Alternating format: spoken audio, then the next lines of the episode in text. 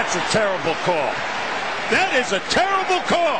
Bonjour à tous, bonjour à la Celtics Nation et bienvenue dans le nouvel épisode de The Green Room, Titouan pour vous servir. Après une première saison plutôt satisfaisante, on repart sur une deuxième saison de ce podcast. Pour commencer, je vous souhaite à tous euh, mes meilleurs voeux pour la nouvelle année, la santé et surtout éventuellement un titre de champion pour euh, pour nos Celtics. Alors à mon avis, c'est pas pour 2022. Euh, pour la plupart, vous connaissez le fonctionnement. Je vais le rappeler brièvement pour les potentiels nouveaux auditeurs. L'idée, c'est une émission mensuelle où j'invite des experts du scouting pour vous présenter des prospects qui pourraient intéresser les Celtics pour la prochaine draft. Alors, euh, pas de banquero, pas de Holmgren. Le but, c'est vraiment de mettre en lumière les prospects qui peuvent tomber dans le, dans le range des Celtics. Actuellement, le pic des Celtics, il est en fin de loterie.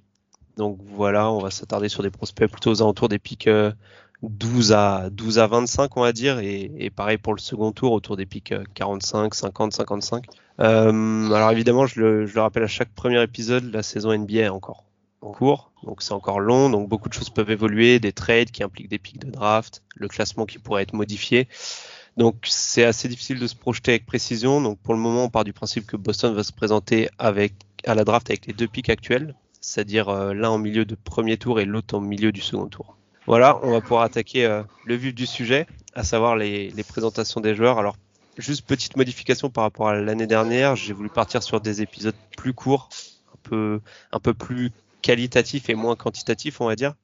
Donc, on aura plus de, on aura plus deux prospects présentés par personne, mais un seul seulement.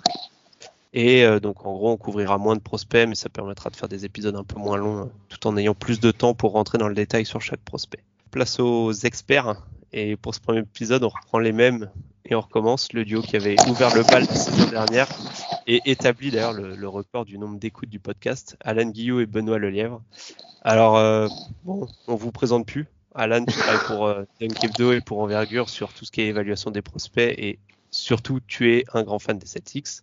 Et, euh, et, Ben, tu fais également partie de la, la, team envergure. Par contre, tu fais partie de la team euh, Knicks Nation. Bon, personne n'est parfait. Absolument. Bon les, les gars, euh, bonne année. Euh, je suis désolé pour mon allégeance et ma loyauté. Là. les gars, bonne année et comment vous allez? Ça va, bonne année à, à, toi, bonne année à tout le monde. Ça bonne va année très à bien. toi.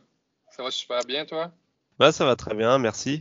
Euh, merci d'avoir accepté l'invitation. En tout cas, euh, comme d'hab, c'est toujours un plaisir et je rappelle régulièrement, mais n'hésitez pas à suivre Ben et Alan sur Twitter et également Envergure pour, pour tout le boulot qu'ils font sur, euh, sur la draft NBA et sur le scouting de manière générale.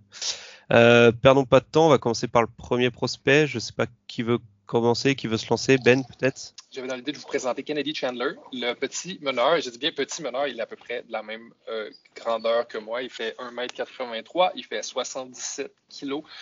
Euh, il joue pour Tennessee, l'équipe euh, de Rick Barnes qui, a vraiment le, qui a vraiment plein de talent, mais qui joue comme une toilette bouchée présentement. Kennedy Chandler, c'est un meneur principalement, un joueur de pick and roll qui base beaucoup sur sa vitesse, puis il est basé beaucoup sur sa vitesse et son petit format, ce joueur qui attaque le cercle beaucoup, euh, qui est vraiment très, très euh, talentueux côté finition au cercle, qui est capable de se prendre le contact, qui est capable de se contorsionner dans les airs, de finir de plusieurs angles possibles. C'est un joueur très, très, très spectaculaire. Euh, bon passeur aussi, il a, une, il a en moyenne 5,4 euh, passes décisives par match cette année à Kentucky. Euh, je ne me fierai pas exactement là-dessus. C'est un, un, pour un meneur titulaire, c'est un, un, nombre qui est quand même assez euh, dans la moyenne, mais je vous dirais que c'est un meilleur passeur que ce qui en a l'air parce que si vous regardez les matchs de Kentucky, beaucoup de ces jeux sont échappés ben. par... Euh, pardon, pourquoi je dis Ah, on parlait, de, on parlait avant, avant la, la, la, on parlait de Devin Askew à Kentucky. Y a un joueur de Tennessee qui me fait penser un peu à, Devin Askew par la, façon dont il joue. Ouais, avec Tennessee, si vous regardez que Tennessee, euh, beaucoup de ces jeux sont échappés, ne sont pas complétés. Donc, euh, moi, je crois qu'il y a vraiment un potentiel de passeur ici que les stats ne traduisent pas chez euh, Kennedy Chandler. c'est un bon shooter aussi. Ses statistiques ici, je les ai sous les yeux. 44 34% à 3 points. Je crois qu'il est légèrement meilleur que ce qu'il montre à 3 points. Il y a un, pourcentage qui est dans la moyenne, mais on sent lorsqu'il est sur le jeu qu'il y a une, espèce de bravado dans ce qu'il fait, c'est-à-dire qu'il essaie vraiment de prouver qu'il a une distance NBA dans son, euh, dans son tir. Il prend des tirs absolument incroyables. Il prend des décisions parfois qui sont, euh, sont un peu questionnables, mais ça, je veux dire, ça, ça, ça vient avec l'âge. C'est un freshman, il, quoi, il a quoi, 18, 19 ans. Euh, défensivement, meilleur joueur qu'il n'y paraît aussi. Je, je sais qu'on a souvent tendance à, euh, à, biffer les joueurs avec un plus petit physique défensivement. Il est très solide sur ses appuis.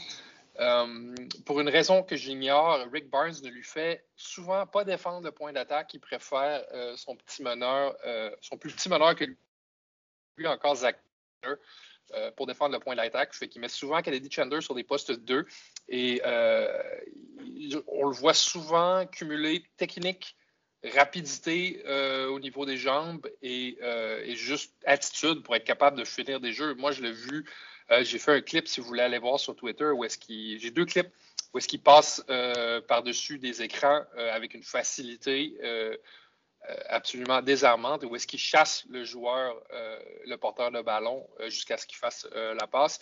Donc, euh, souvent, le jeu est complété parce que Chandler est trop petit pour altérer la passe, mais il fait, toujours son boulot défensivement. je crois qu'il y a vraiment un, certain potentiel qui n'est pas, euh, pas exploité. Maintenant, est-ce que c'est un bon fit avec les euh, Celtics? Moi, je crois que oui.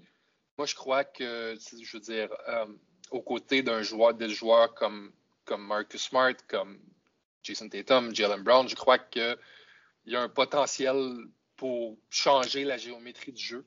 Euh, c'est-à-dire qu'avec un joueur qui attaque aussi fortement le cercle qu'un Kennedy Chandler, on se doit de protéger, de mieux protéger le cercle contre lui. Et si, si on protège le cercle contre Kennedy Chandler, ben là, on a des, on a des prises à deux sur lui. On a un de Smart, de, de Time Lord Williams, euh, Jason Tatum, Jalen Brown qui se retrouvent libres. Donc, est-ce que c'est un joueur titulaire à NBA? Euh, peut-être, il est un peu tôt pour le dire, mais je crois qu'une équipe avec laquelle il pourrait s'accomplir, c'est les Celtics.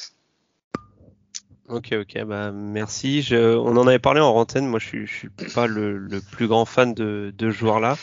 Euh, en fait, du coup, je vais, je vais me faire l'avocat du diable. Euh, pour toi, Ben, euh, tu as parlé du shoot, je, suis, d'accord avec toi, je pense qu'il vaut plus que ces 34%. Par contre, on en parlait, moi, la problématique, c'est pas tant le pourcentage et le shoot en lui-même, c'est plus l'irrégularité. Où il a joué, alors j'ai sorti le calendrier là, il a joué 12 matchs. Sur les 12 matchs, il en a que 4 où il est à 60% ou plus, tout le reste en dessous des 25%. en fait, il n'y a pas vraiment de juste milieu, c'est un peu du tout ou rien avec lui. Et du coup, bah, on a euh, un tiers de ces matchs où il est très bon shoot et deux tiers où il passe complètement à côté.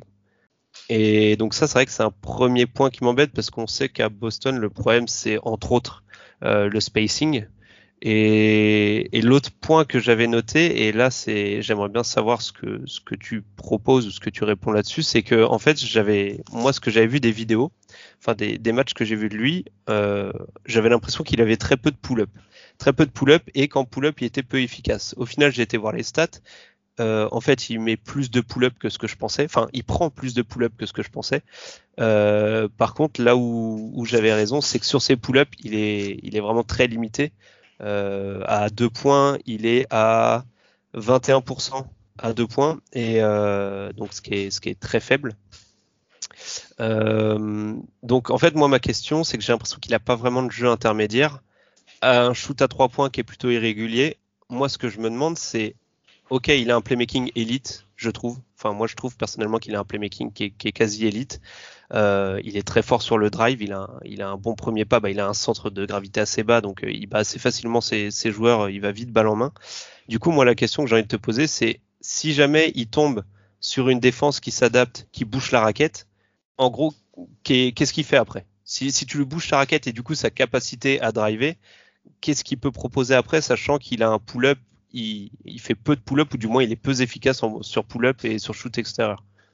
C'est selon moi une question de, reconnaissance de, de reconnaissance de jeu. La plupart de ces pull-ups ont été pris de moi, de ce que moi j'ai vu en sortie de dribble après, euh, après avoir eu besoin justement de, après avoir fait un, un, 3, avoir été rentré dans la raquette, puis avoir pris des tirs en haut de raquette.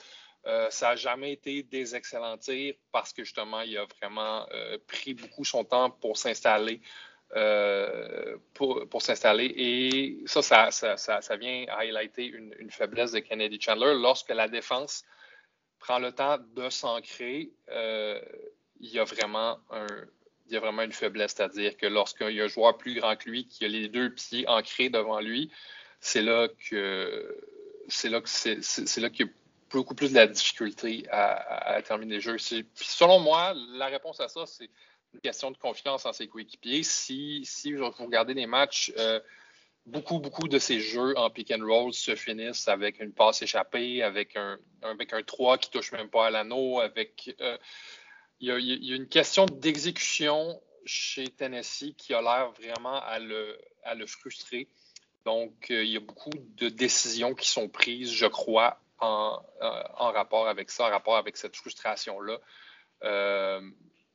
Donc, je veux dire, avec une meilleure exécution, avec des coéquipiers qui vont plus vite, qui comprennent un peu euh, où est-ce qu'il veut en venir, je crois qu'il va être capable justement d'établir une série de patterns plus faciles pour laquelle prendre des pull-ups. Parce que il, prend les pull-ups, la, mécanique est belle, euh, il est, euh, mais, il, est souvent, est gardé par un joueur plus grand, plus gros, plus fort, qui a deux pieds ancrés devant lui. Et ça, pas juste en pull-up, dans tous les aspects du jeu offensif de Kennedy Chandler, c'est un problème. C'est un joueur qui fait euh, son pain et son beurre en transition et en ce qu'on appelle le early offense, c'est-à-dire qu'il euh, ne laisse pas le temps à la défense d'ancrer ses pieds, puis tout le monde panique, tout le monde va le rejoindre au, panier, puis là, il se passe quelque chose. Euh, avec, c'est un meneur pour Mike D'Antoni, ça. Oui, clairement. clairement. C'est un meneur, euh, c'est un meneur à la Mike D'Antoni, c'est un, meilleur, c'est un, un, meneur à la Seven Seconds or Less. Mais, mais avec, avec moi, je, je pense toujours à, dans le cas des Celtics à Bob, Williams. Euh, je crois qu'une partie de ces problèmes-là vont être réglés avec Bob, Bob, Williams parce que quand Bob Williams descend l'anneau, les gens s'en vont l'arrêter, puis là, ils vont clairer le chemin pour Kennedy Chandler. Puis si, fait qu'on pense à Kennedy Chandler Jason Tatum, euh, Bob Williams puis Jalen Brown sur le terrain. Il y a des gros Chandler a des tirs non gardés beaucoup, beaucoup, beaucoup dans ses premières, euh, dans, ses premières années NBA. Ceci dit, euh, il y a une partie du problème aussi qui est due au manque de puissance. il n'est pas, un joueur qui est très, très puissant physiquement, qui se fie beaucoup sur sa finesse, puis beaucoup des tirs à plus longue distance en souffrent beaucoup. On voit que on voit qu'il faut qu'il mette beaucoup d'arc sur les tirs pour qu'il soit capable de, se rendre loin. Euh, ça, ça va être un problème à régler aussi. Mais, euh, mais j'ai l'impression que les Celtics sont une situation quand même assez idéale pour lui pour qu'il soit capable justement de, de, gérer une, une, attaque mieux rodée offensivement. Ouais, ok, je, peux, je peux l'entendre. Alan, un avis sur, euh, sur le joueur, le profil, le rôle qu'il pourrait avoir aux Celtics? Hum, moi, j'adore Kennedy Chandler. Je pense que, très honnêtement, le contexte Tennessee, il faut le mettre à la poubelle de, de A à Z. Parce que, en réalité, là, il joue comme si c'était l'initiateur principal de l'équipe. Mais en NBA, des mecs qui font sa taille et qui ont ce rôle-là, bah, c'est quoi? C'est Trae et Chris Paul, c'est tout. Donc, il n'aura pas ce rôle-là, je pense, en NBA. Il aura plus un rôle de complément. Et quand il a eu ce rôle de complément, notamment avec euh, Team USA l'été dernier, euh, en U19, ben là on l'a vu euh, quand il jouait avec des, avec des, des, forts joueurs à côté, on l'a vu être vraiment dans le drive and kick, pouvoir mettre des tirs aussi, être bon passeur, créateur. Je pense que Kenny Chandler, ça sera jamais un, top 15 meneur NBA, je pense pas, ou un top 10. Mais par contre, je pense que dans le drive and kick, dans la pression vers le cercle, un truc qui manquait énormément au Celtic, c'est un truc qui a cas Kenny Chandler, je pense que ça peut, ça peut vraiment le faire. Je pense que c'est un joueur qui peut apporter du playmaking, euh, apporter, comme l'a dit Ben, mettre en situation un, Robert Williams, peut-être faire du drive and kick pour les Nesmith, les Grant Williams, les mecs comme ça, tout ce qui manque en fait à l'heure actuelle et, qui limite l'attaque de Boston. Donc défensif, je pense qu'il faut prendre des risques. Tu peux pas être bon élite des deux côtés du terrain. Tu enlèves un peu de la défense en mettant Kane Chandler qui peut se faire cibler par sa taille. Mais tu rajoutes du playmaking, tu rajoutes du scoring. Donc euh, ouais, moi j'aime bien, j'aime bien l'option. Je trouve que ça peut être euh, assez intéressant dans la rotation de Boston. Bah, c'est vrai que je te rejoins sur le fait que ce qui nous manque, et c'est une des qualités que j'avais notées de Kennedy Chandler, c'est sa capacité à mettre la, pression dans la raquette euh, sur ses drives. Et on en discutait pas plus tard qu'hier euh, avec euh, Hugo de Midnight on Campus sur Twitter, où je trouvais que moi, je trouvais que Smart, on sous-estimait beaucoup ses qualités de playmaking. Par contre, c'est vrai que ce que Smart ne fait pas trop, c'est justement ce cette capacité à driver, enfin à, faire le des pressure, ouais, la pression vers le cercle. Et, euh, et c'est vrai que ça, c'est ce qui manque un peu à Smart et ce que Kennedy Chandler a. Euh, l'autre chose que je vais rajouter sur Kennedy Chandler et, et pourtant, comme j'ai dit, c'est pas forcément le joueur que j'affectionne le plus, mais j'avais noté une qualité que je crois que qu'on n'a pas cité ici, c'est que j'ai vu sur quelques matchs, notamment les derniers, où il propose pas mal de mouvements off-ball.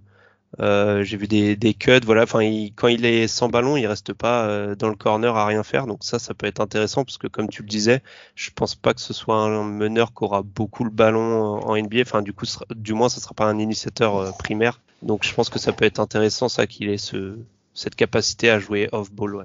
Je pense qu'il pourra initier contre les bancs. Il sera, il peut être mm-hmm. élite dans, dans ce délire-là. Et quand tu joues avec Brown et Tatum, tu feras, tu peux faire de la création secondaire ou tu peux commencer les jeux quand même et avoir Brown et Tatum faire de la création secondaire. Moi, j'adore Tatum, c'est mon joueur préféré. Je pense qu'il est prêt pour le virage, de, pour devenir encore plus complet à la création, mais, moi, je dois avouer que je suis un peu déçu de ce qui se passe depuis un an dans, dans, dans, ce domaine-là. Donc, euh, le libérer un peu de cette surcharge de création, je pense que ça peut l'aider.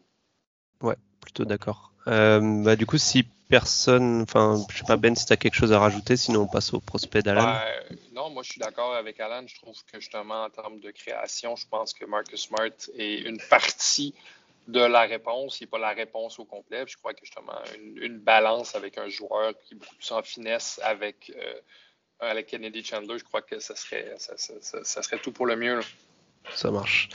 Ça marche, ça marche. Bah, merci Ben. Euh, Kennedy Chandler, du coup, le, meneur de Tennessee pour toi. On va passer à Alan, euh, qui tu nous as ciblé pour, euh, pour les Celtics. moi, j'ai décidé de cibler du talent parce que je suis traumatisé des drafts 2019 et 2020 où on a laissé passer des joueurs comme Tyrese Maxey, Cole Anthony. Ouais, Desmond Bain est super talentueux, mais Tyrese Maxey, Cole Anthony, même je vais le dire, Kevin Porter. C'est voilà, on, les a laissé passer pour prendre des joueurs qu'on pensait être de parfaits compléments à l'ossature qu'on avait. Des UND, des défenseurs, Aaron Smith, Romeo Langford, même Grant Williams. Et donc, je veux plus faire ça. Euh, on n'est pas dans la, on n'est plus dans la situation où il faut ajouter du complément, où il faut je pense qu'il faut aller chercher des futurs joueurs de talent. Si on a un pic, en, si la saison n'est pas celle qu'on attend et qu'on est peut-être un petit peu plus bas, qu'on a un pic dans le top 15, ce qui serait pas bien, mais ce qui, eh ben, faudrait pas penser avec ce qu'on a actuellement. Il faudrait pour moi aller sur du talent. Et donc j'hésitais entre deux joueurs. Euh, j'hésitais entre Blake Wesley, le joueur de Notre Dame, le garde de Notre Dame, et Jean Montero, le porteur de balle dominicain qui joue pour OTI, donc la Ligue Overtime. Je pense que Blake Wesley, on en parlera pas mal. On en reparlera. Et je suis même pas sûr qu'il se présente d'ailleurs à la draft. Donc, euh, si j'étais plus certain qu'il se présenterait, je présenterais Blake Wesley. Mais je présente pas Blake. Donc, je vais présenter Jean Montero. Donc, c'est un meneur de jeu dominicain. Ultra talentueux offensivement sur euh, la création, le playmaking pour les autres, le pull-up. Euh, la première fois que je l'ai vu, on l'avait vu avec envergure, c'était en 2019 au championnat des Amériques U16. Il était vraiment incroyable contre Team USA. C'était l'un des joueurs qui avait fait les plus gros dégâts. Team USA où il y avait euh, Jalen Duren, euh, Amari Bailey, AJ Griffin, Max Christie, équipe de, de, de fous furieux. Il avait été incroyable. Après, il est parti à Grande Canaria. Donc il a été continuer sa formation en Europe où il a joué, euh, il a peu joué en fait à Grande Canaria. On avait pu le voir comme en NGT, Euroleague jeune, on avait pu le voir un petit peu par moment en championnat, mais c'était très très rare. Et en fait, il a un peu surpris tout son monde en allant rejoindre, en étant un peu la figure de proue de la Ligue Overtime pour la draft 2022.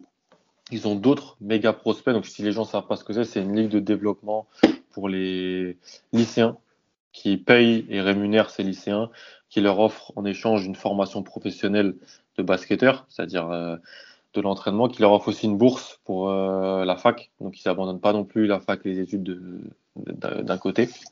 Et Jean Montero, c'est un peu leur produit, leur phare pour 2022. C'est un joueur qui est moi j'ai euh, à la fin de mon tiers 2, donc entre aller 12 et 16 pour le moment, je pense 12 et 15 dans, dans, ma, dans mon big board pour le moment qui, qui bouge encore. Hein. C'est un joueur très très talentueux qui a des limitations. Il est pas le plus costaud, il n'est pas le plus grand. Euh, la question de la qualité de l'adversité va devoir être mise en, avant dans son processus d'évaluation, mais elle, peut être mise en avant pour des mecs qui jouent dans des petites conférences NCA aussi. Elle peut être mise en avant par des joueurs qui jouent, euh, par exemple, en deuxième ou troisième division en Europe. Elle peut être toujours un peu nuancée, la question de l'adversité, je trouve. Donc, pour Kenny Chandler, elle va être importante, mais elle est importante un petit peu pour tout le monde. Donc, euh, non, pour Jean Montero, pardon. Donc, Jean Montero, un petit peu moins d'un mètre 90, assez fin, un, vrai talent sur le bras, c'est-à-dire un gros, gros tireur, un joueur qui peut faire de très belles passes en pick and roll qui pousse bien la balle en transition. Un attaquant. C'est tout ce qui. C'est pas un grand défenseur. Il n'a jamais extrêmement défendu. Mais c'est un talent, je pense, sur le bac court que, qui, s'il se développe bien, euh, qu'on n'a pas à Boston à l'heure actuelle dans son effectif, très honnêtement. J'adore Peyton Pritchard dans le rôle de euh, spot-up shooter en sortie de banc, parce que pour moi, c'est plus un joueur off-ball qu'on-ball, euh, du fait de certaines limitations. Merci. Merci. Voilà. C'est parce que c'est un excellent catch and shooter, donc autant l'utiliser là-dedans. Euh, Marcus Smart a pas mal de limitations de la création, même si tu l'as dit, parfois on peut le sous-estimer, on l'a vu quand il n'était pas là. voilà, moi, les Josh Richardson, les joueurs comme ça, c'est vrai que j'en fais déjà des, certaines overdoses. Et avoir un playmaker comme Jean Montero, j'aimerais que ça soit possible du côté de Boston. Voilà. Ça marche, ouais, je, je, comprends. D'ailleurs, moi, ce que j'avais noté sur euh, sur Montero, alors je l'ai pas vu, euh, j'ai sûrement vu moins que toi, euh, surtout que je l'avais pas vu euh, en, en, en, Europe ou euh, enfin ou dans le contexte FIBA. Mm. mais du coup, moi, ce que j'avais noté, alors vraiment pour grossir le trait, tu vas me dire ce que tu en penses, mais en gros, j'avais mis point fort l'attaque, point faible la défense. Ouais, c'est assez simple. C'est assez simple. En fait, euh, quand, donc euh, ça c'est marrant, c'est super bon parce que tu dis ça, tu l'as vu que en match overtime. Et en fait c'était déjà la même chose dans les autres contextes. Parce que voilà, U16 il avait tous les ballons, il, il shootait tout le temps. Donc en défense on lui disait bon vas-y euh, te ménage-toi en gros parce que on a besoin de toi. Quand on l'avait vu avec donc à Grande Canaria qui est une, une bonne équipe européenne hein, qui est tout le temps qui est dans le championnat d'Espagne et chez les jeunes qui a tout le temps des bons joueurs il y a tout le temps des, qui se développent de plus en plus avec des prospects africains notamment. Il était aussi dans soi, c'est la tête de gondole. Il avait parfois un petit peu déçu parce qu'il voulait peut-être un petit peu trop en faire et défensivement, il était à la rue. En fait, sur la défense, je trouve qu'on a chaque année des exemples de joueurs qu'on labellisait comme mauvais défenseurs, qu'on disait qu'ils ne défendaient pas et qui, dans un contexte NBA, quand on leur retire pas mal de, de, de charge, de surcharge à la création, euh, ils peuvent pas, pas devenir de très bons défenseurs, mais ils peuvent un petit peu limiter la casse, se révéler de ce côté-là. Euh, je trouve qu'un joueur comme Emmanuel Quickley, d'ailleurs, Ben pourra le dire, hein, c'est un meilleur. Il, propose des choses défensives bien supérieures à ce qu'on avait vu à Kentucky. Et ça voulait pas dire qu'il savait pas défendre, ça veut dire qu'on lui demandait autre chose en fait. Et puis tu as le développement NBA qui est là. Donc, tu as raison, mais je pense pas que c'est. Et c'est normal, c'est un 2003, c'est pas figé. Mais à l'heure actuelle, tu as raison. Je, je, vois, je vois. Et du coup, Ben, euh, un avis sur, euh, sur Jean Montero Je sais pas si tu l'as vu. Un peu, pas beaucoup. Euh, c'est un joueur que moi j'aime beaucoup la rapidité. J'aime beaucoup sa, sa, rapidité en transition. J'aime beaucoup dire que tous les joueurs de cet âge-là sont bons en transition parce que je veux dire, c'est quand, quand tu as des jeunes jambes comme ça, euh, tu cours, euh, tu cours vite, tu es capable de bien gérer le chaos. Euh, non, mais c'est un bon joueur de pick and roll aussi. Ça, c'est très important pour moi. Euh, c'est un jeune. Euh, est-ce qu'on sait quelle, quelle, longueur il a? Il n'a pas l'air d'avoir les bras les plus longs au monde. Non. je le trouve un peu frêle aussi mm. comme joueur. Il est un peu plus long et un peu plus frêle que, que, que Kennedy Chandler, par exemple. Mais oui, c'est un, un scoreur. C'est une, une c'est dans le moule de Emmanuel Quickly. Emmanuel Quickly a une, une, une, wingspan qui est absolument folle, mais ça va être dans ce moule-là de troisième garde, euh, explosif, euh, joueur explosif euh, en sortie de banc, Ouais, moi, je le vois bien. Je le vois bien cadré à Boston aussi. Il a un wingspan de euh, 6'4. C'est pas super, mais ça augure bien pour Un tout petit peu plus que sa taille. Ouais, ouais il a, c'est pas négatif. Euh, ouais, ça, ça marche. C'est vrai que Montero, moi, ça me tente davantage que, que Chandler. En fait, je trouve plus fort et plus complet offensivement. J'ai j'ai du mal. Euh, alors, je trouve aussi fort offensivement que mauvais défensivement. Et hmm. j'ai, enfin, j'ai du mal à lui trouver des défauts offensivement, comme j'ai du mal à lui trouver des qualités euh, défensivement. Et je me dis que quitte à avoir un meneur défensif euh, quasi négatif, autant qu'il soit le plus fort et le plus complet possible offensivement. Donc, donc ouais, Montero Celtic, ça, ça me hype davantage que, que Chandler. En plus, il fait 5 cm de plus, donc on prend. Euh, ça marche. Bah, je sais pas si vous avez quelque chose à rajouter sur Montero, sinon je passe à, je passe à mon joueur. Alors, euh, alors maintenant mon tour, je pars aussi sur un meneur. Euh, bon, je pense que on est tous d'accord pour dire que le problème des Celtics, outre le spacing, c'est de rajouter un peu de talent à la main, je pense. Moi, je suis parti sur Caleb Love de North Carolina donc euh, meneur, sophomore, 20 euh, ans, 1m93 pour 88 kg, euh, une envergure très intéressante de 2m10, donc je trouve ça très intéressant pour, pour un guard. alors il sort d'une saison compliquée chez Callan, tu en avais parlé sur, sur Twitter, il, il, mm. avait peu de spacing, il avait dans la raquette, il y avait du Baco, Sharp, mm. Kessler qui est, qui est, depuis parti à Auburn. Euh, là, le jeu était surtout tourné vers, vers l'intérieur. Cette année, Sharp a été drafté, Kessler est parti à Auburn, comme j'ai dit. Euh, du coup, en dehors de Bako, il a des intérieurs qui stretch un peu plus avec euh, Garcia et Manek.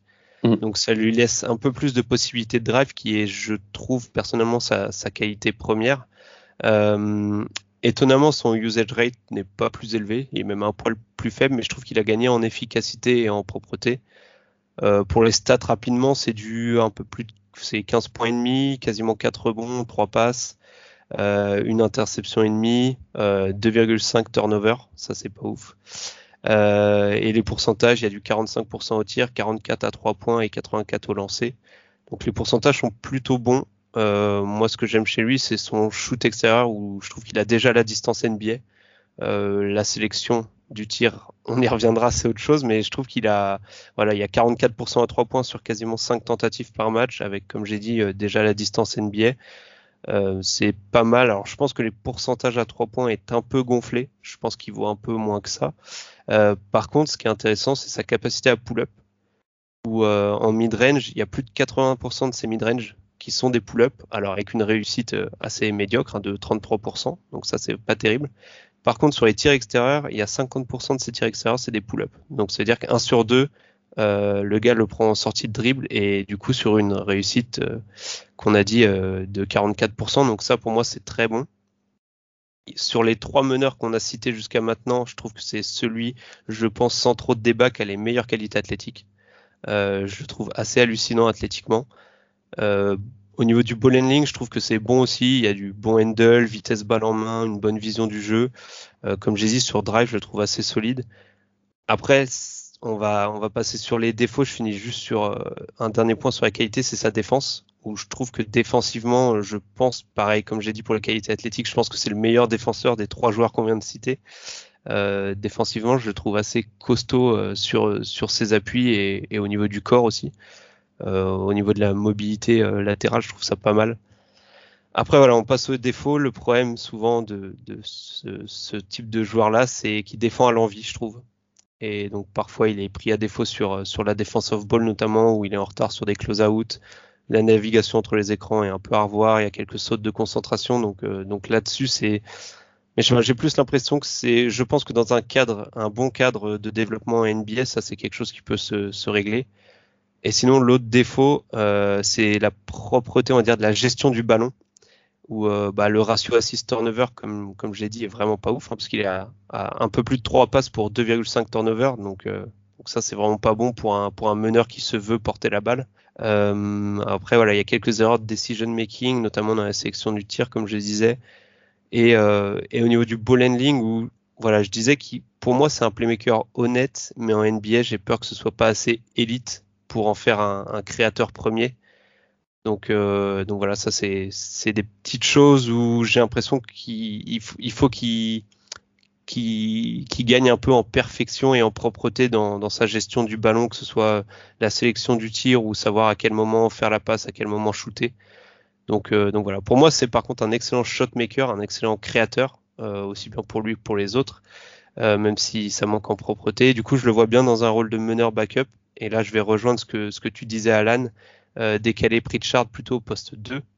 Euh, parce que pour moi, Pritchard, il devrait plutôt être utilisé poste 2, euh, plus euh, off-ball et l'utiliser comme un, un, rôle de shooter en catch and shoot. Et du coup, avoir justement un Caleb Love qui, qui serait un initiateur, mais en sortie de banc. Et là, j'ai plus de facilité à le voir créer face à, à des bancs adverses. Euh, donc voilà, je sais pas ce que vous en pensez du, joueur et du rôle potentiel au niveau des Celtics. Là, ce que j'aime bien chez lui, c'est le côté où il sera pas négatif défensivement, et que tu peux l'utiliser avec ou sans ballon euh, en attaque. Ouais, absolument. Euh, c'est euh, pour moi c'est un joueur qui a vraiment gagné des points dans mon estime cette année.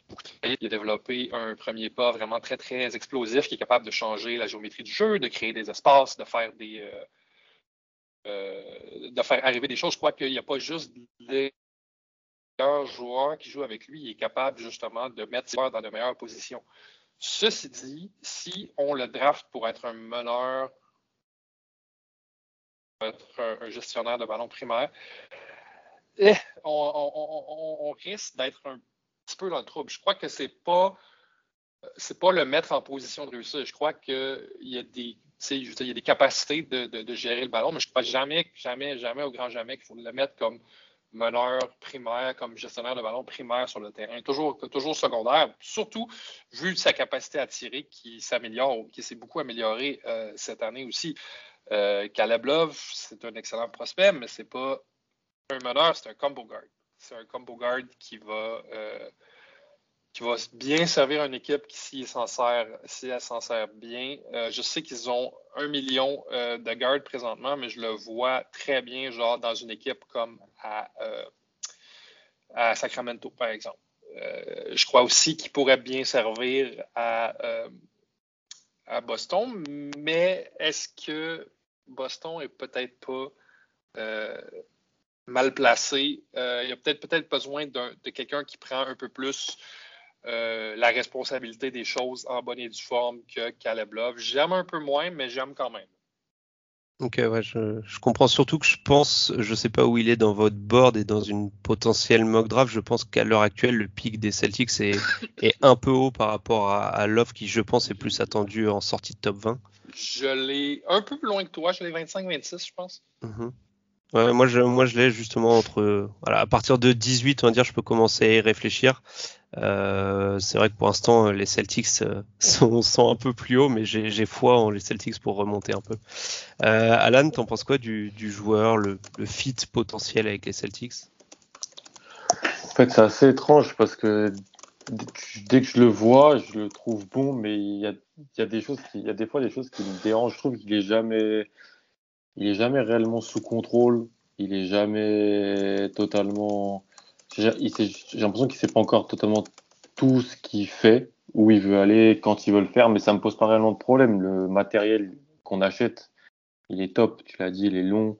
Il est pas méga explosif, mais quand même plus explosif que les deux joueurs dont on a parlé. Vers le cercle, verticalement, je veux dire, parce que euh, latéralement, Chandler est très explosif. Euh, le tir s'est amélioré, comme tu l'as dit. Euh, il a, il a, le pourcentage de lancers était toujours là, était toujours positif.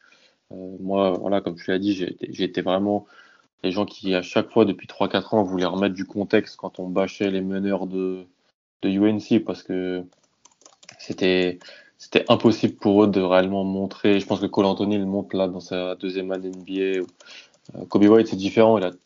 Pour moi, ça n'a jamais été vraiment toujours un très bon joueur de basket. Donc, euh, euh, Caleb Love, il est un peu dans cette là Il fallait être doute l'an dernier. Il y a plus de spacing cette année, comme tu l'as dit. Il a l'air plus sous contrôle, toujours pas assez à mon goût. Mais euh, je pense ouais, ça peut être un, ça peut être un, à son quand ce sera développé, ça peut être un troisième garde d'une rotation NBA, un mec qui apporte de l'attaque, de l'agressivité. Euh, c'est un moins bon passeur distributeur que les deux autres dont on a parlé. Mm. C'est plus un scorer first.